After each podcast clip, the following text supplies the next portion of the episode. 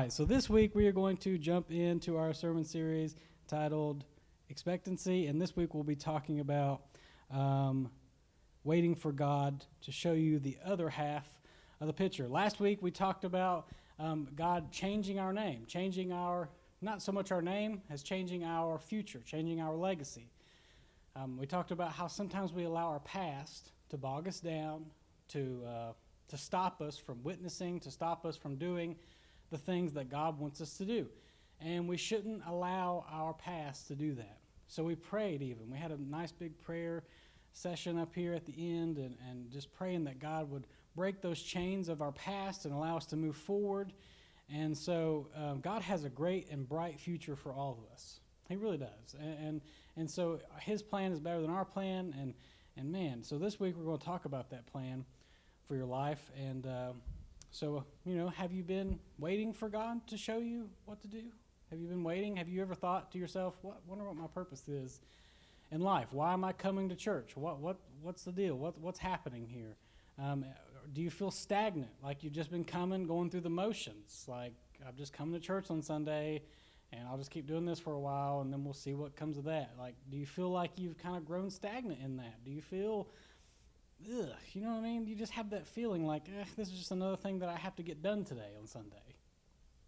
Today we'll discuss what God has for us, and we already discussed the past things like um, allowing God to change our mind, our will, and our emotions, and uh, what to do and what not to do after we mess up, and then focusing on the future and not worrying about the past. So let's look at our Bible verse for this series, um, the theme verse, and then we'll jump in, okay? And the Bible verse is Ezekiel 36, 26, and 27. And it goes like this And I will give you a new heart, and I will put a new spirit in you. I will take out your stony, stubborn heart and give you a tender, responsive heart. And I will put my spirit in you so that you will follow my decrees and be careful to obey my regulations. Let's pray. Father God, thank you for another awesome day. Thank you for a sermon series that has challenged me. If it hasn't challenged anybody else, God, you've challenged me through this series to allow my heart to change and allow my mind to change and start making steps and decisions right now, God, that will impact my future. And, and Father, I just thank you for the individual message that your Holy Spirit speaks. So today, God, I ask that you do it again, that you allow your Holy Spirit to speak to each one of us individually, to give us a unique message, God, that we could hear from you and that we could apply to our lives, God, that we could change and walk out of here differently than when we walked in. We love you and we thank you for all your provision, all the blessings that you've given us. In Jesus' name, amen.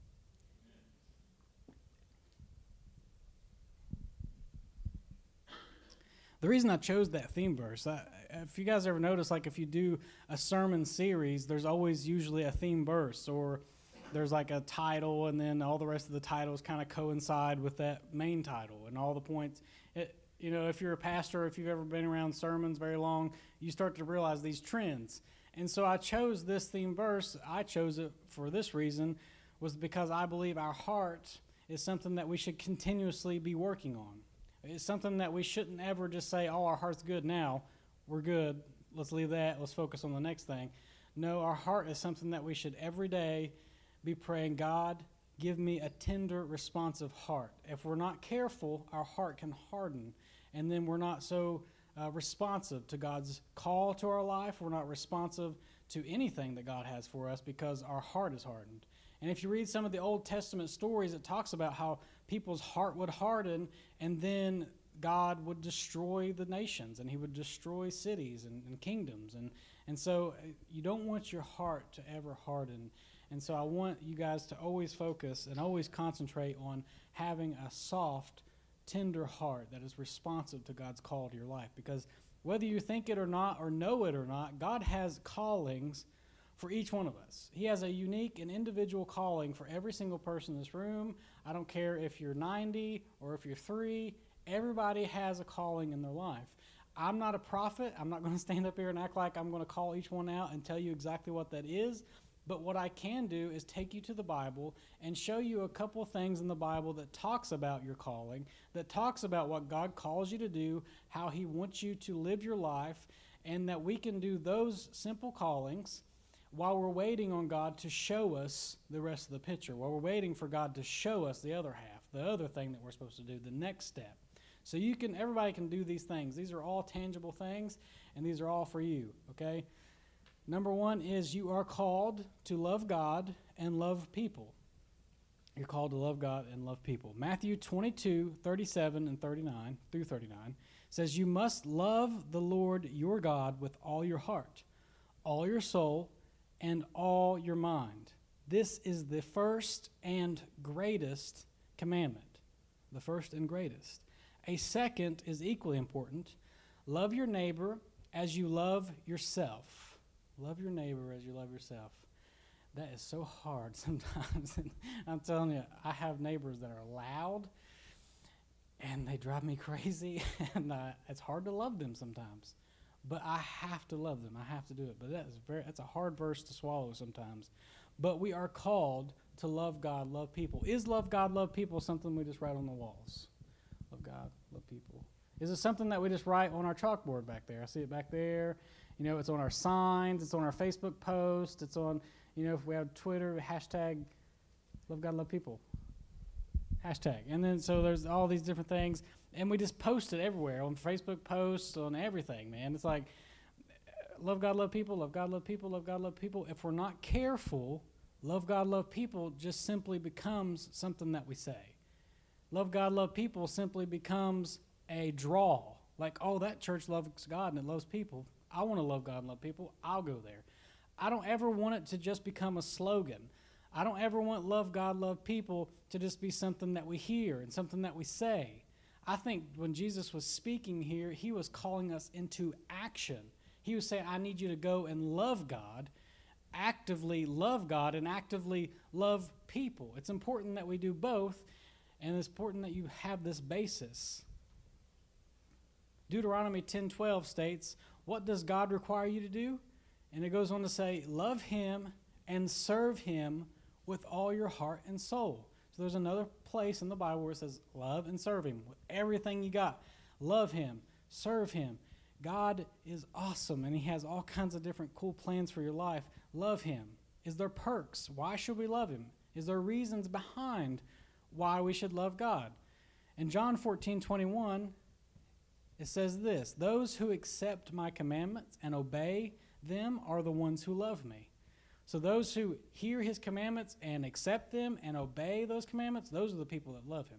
If you see people that claim to love him and they're not following what Jesus said, do they love God? Is that what we're saying here? I don't know. So, here we go. Love God, love people, and because they love me, my Father will love them. So, there's a perk and I will love them, so Jesus loves you too, and reveal myself to each of them. That is so important because in my daily life, I want to draw closer and closer and closer to God on a daily basis. Like if I wake up and the only thing I get done from sun up to sundown is getting closer to God, that is a productive and good day for me.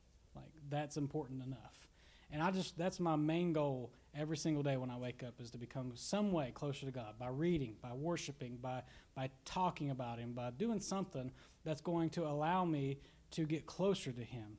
So if I have to follow His commandments and obey what He says and love Him, then that's, that's easy. I can do those things. And those are all tangible things that we can all do. You can all obey the commands. We can all love God and love people. So why should we love people? Are there benefits to loving people?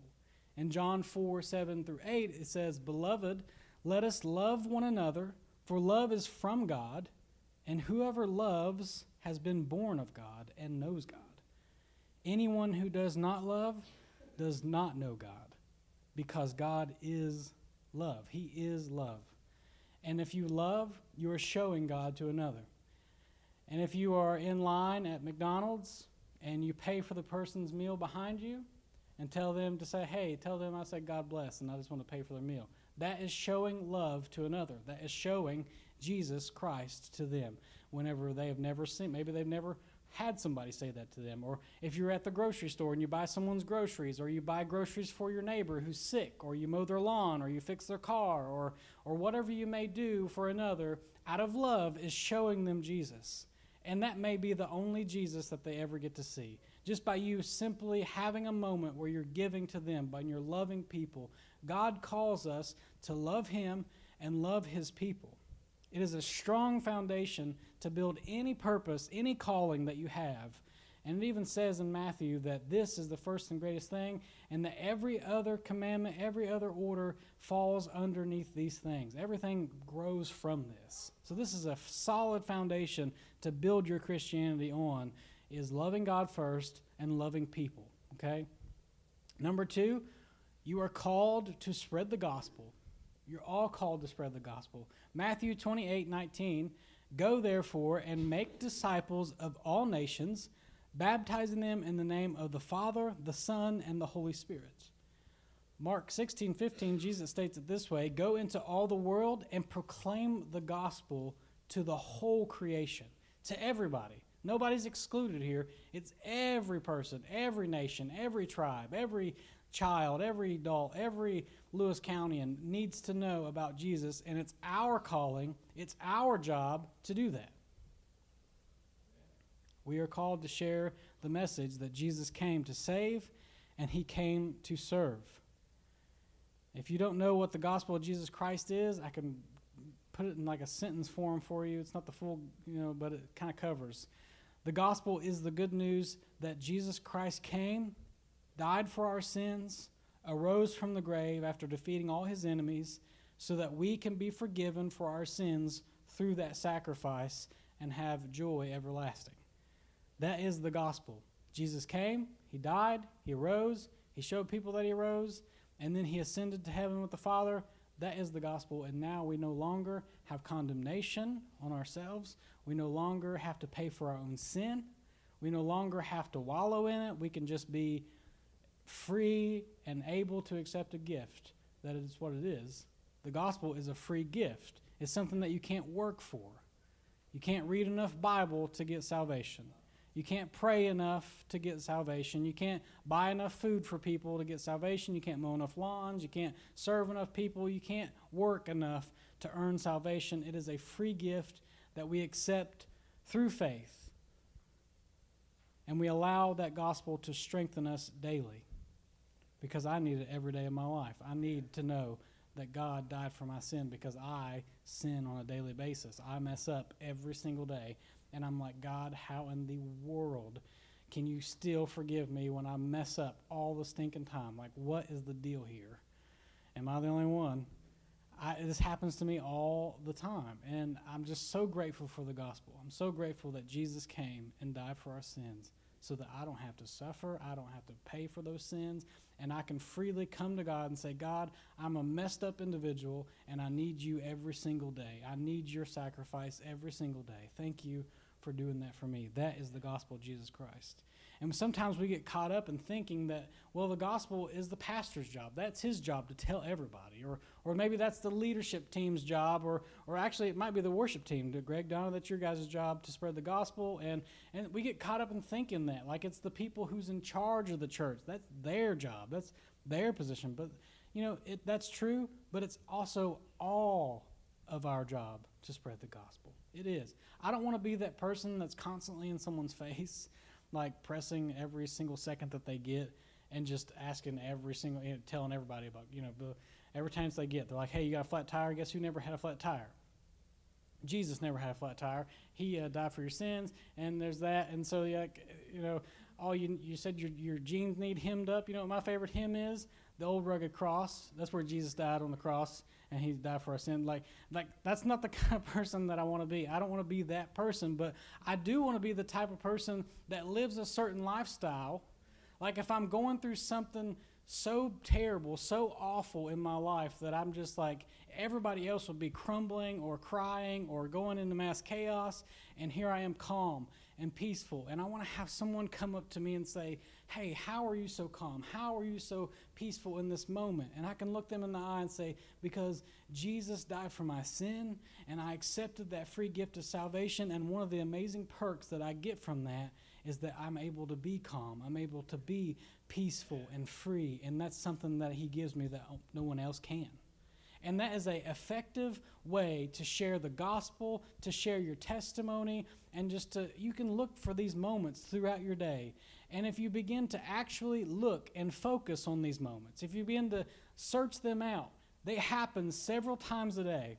But if you're never thinking about sharing the gospel, if you're never having that in the forefront of your mind, then you'll never find those moments. You may be thinking, I, I go all day long and I never have an opportunity. Well, are you paying attention? Are you seeing the signs that Jesus has given you, the opportunities that He's given you to take and say, hey, this is a moment I need you to share me with this guy. I need you to share my love to this person. And that's what we have to do. That's what we are called to do. He calls us to share the gospel of Jesus. Point number three you are called to make the most of every single day that you're blessed to have. You are called to have a great and productive life. Don't waste your life. In Luke 12, 16 through 21, Jesus talks about a rich man. And this rich man is building up for his future. How many people know that building for your future is a good thing? Uh, planning for the future is a very smart, smart, smart thing to do. If you want to get uh, a little bit older and retire and have all these awesome vacations like Pap, Pap's got all the vacations. He's got he's got this thing down, man. He's got it all figured out. All right. So I want to be like Pap. All right. I want to have a good future. I want to build for my future. I want to have that moment where I can retire and enjoy my family and enjoy everybody and just enjoy life. I want to have that. But in this parable, the rich man is so solely focused on his future. Like he just can't stop thinking and planning and working towards that future goal. He has all these crops. He has three barns full of crops. And he thinks, man, I have more crops. I, I don't have enough room in these barns. I'm going to tear down these barns, build even bigger barns, and then I'm going to put the crops in that. And then when I fill those huge, huge barns, I'll finally have enough. I'll finally be able to sit back and relax. And Jesus says, You're a fool. You're a fool because you have wasted your whole life building up and trying to store up all these different things. And now tonight you're going to die. And who's going to have your things then? Who's going to live off your crops then? What good are your crops going to do you now? You have abandoned your relationship with me. You've abandoned your relationship with your family. You've abandoned your relationship with your friends. And you've lost sight of everything because you were planning so much for the future. It's cool and awesome to plan for your future, but do not get so caught up in planning for your future and working for your future that you forget to be present in the moment that you're in right now. My pastor and my sister's pastor as a kid, Pastor Carl Stanfield, and she'll know as soon as I say this, but he used to say this once a sermon, and I'll be interested to see if she does remember. But he said this once a sermon. He said, Today is the day of salvation, tomorrow may never come. You, yep, there it is. All right, so she remembers that. And he said that every single sermon, every single time. And he drilled that into our head. Today is the day of salvation. Today is the day. You're not promised tomorrow. And that used to scare me to death as a kid. I didn't like it. I was like, man, what am I going to die tonight? Like, am I going to die on the way home? I just freak out. But the reality is, is that we don't know. We really honestly don't know. We're not promised to get to get to IHOP and eat all the wonderful pancakes that I'm getting ready to tear them up. I'm telling you what, I'm, I'm going to mess them up. But anyway, we're, we're not promised that. We're not, all right, we're not promised those things. We're not promised that we're going to live the next 10 minutes. All we're promised is this moment right now, this time right now. And don't forget, and don't get so caught up in the rat race of, of earning and, and building and, and looking towards the future that you forget that the most important thing you can do is wake up and just tell God, man, thank you for letting me wake up today. And here I am. I'm yours. I'm going to I'm going to dedicate my life to you today. I'm going to do something for you today. I'm going to look for a chance to spread your gospel today. And I'm going to take time and be present in the moment today with my family, with people who matter and I care about. And I'm going to put down the phone for a second and look them in the eye and have a conversation with people and just be able to be present because guys, that is the most important thing is being in the moment right now. And also, in the moment when you're doing the right things now, your future is going to be bright. When you're focused on taking care of things in the, in, in the present and focused on building towards a future, you can't do it unless you're focused on the now. So don't forget, guys, that you have to live each day with a purpose. Even if you haven't quite figured out what that purpose is yet, take time and live each day as if you figured it out. Live each day with an intentionality to help somebody, to, to pray for somebody, to, to love God, to love people, to, to share the gospel, to make the most of each and every day that you're blessed to have here on this earth. I want to grow closer to, and closer and closer to God every single day of my life. So, have we been wasting our time? Have we been just been going through those motions? Have we been filling our life with these different things, trying to fill voids? And have we just been, ugh, and, uh, you know, here I am at church again? How are you in that moment?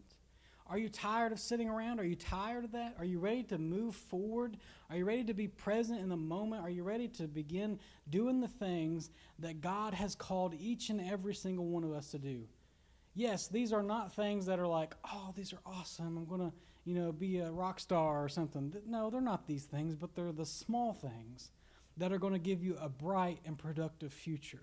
The things that you can do right now is love God, love people. That's easy. You can do that. The things you can do right now is say, hey, Jesus died for you and he loves you.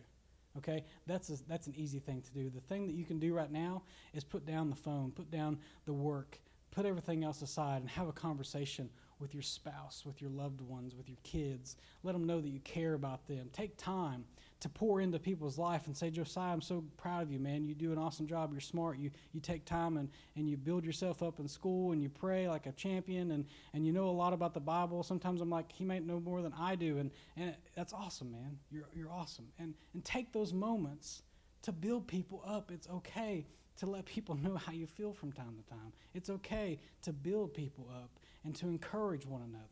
That's what we are here to do as a church. We're here to build each other up. We're here to equip each other to run the race with everything that we've got left in us. So if you'll stand with me today,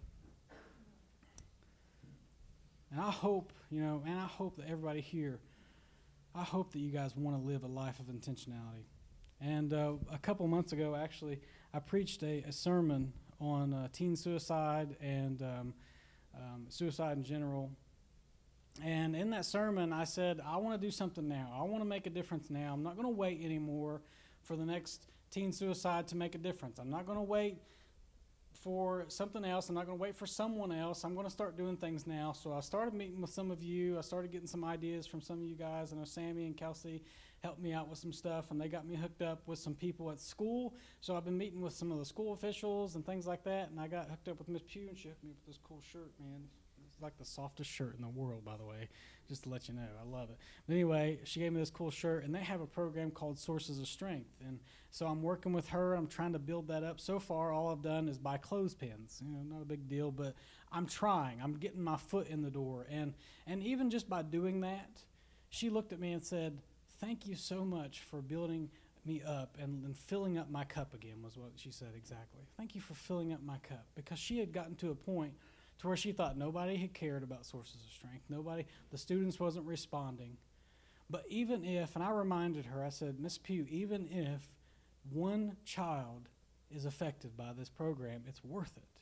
It's worth all your work, it's worth all your struggle if one child decides not to kill themselves because of what you're doing here. And so I ask that you guys would pray for sources of strength, pray for Mrs. Pugh, pray that we'll be able to help and aid them as a church and as a, a people group and and just whatever I can do, I'll do it. And um, but I want to live that life intentionality. I don't just want to sit idly by anymore. I, I don't like that. I, I want to do things. I want to be called into action, into actually doing church, not going to church, but doing church, like like actually taking the church to people. That's what we're here for, and that's what I want to do. And I hope that you guys want to do that. So if everybody will bow their head and close their eyes. And if you're here and that's you, man, you want to be that intentional. You want to have that life that goes forward, that actually moves into action. You want that lifestyle.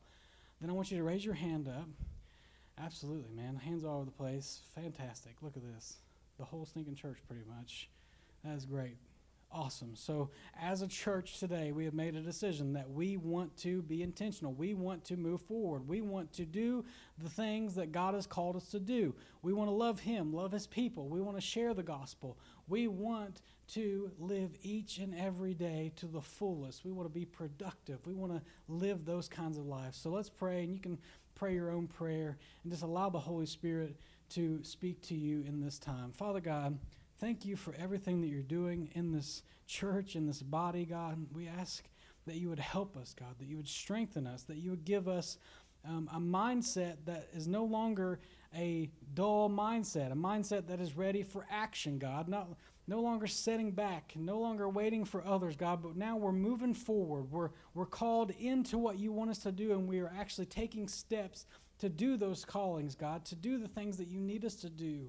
Give us the encouragement, God, that we need. Help us to build each other up. Help us to encourage one another and ask each other to help or, or whatever we may need. God, just ask us and we will do it, Father. We love you so much and we appreciate all your blessings in our lives. And we just ask that you would continue to pour out your many, many blessings on Bethesda and his people and in this community. We love you and we thank you in Jesus' name. Amen.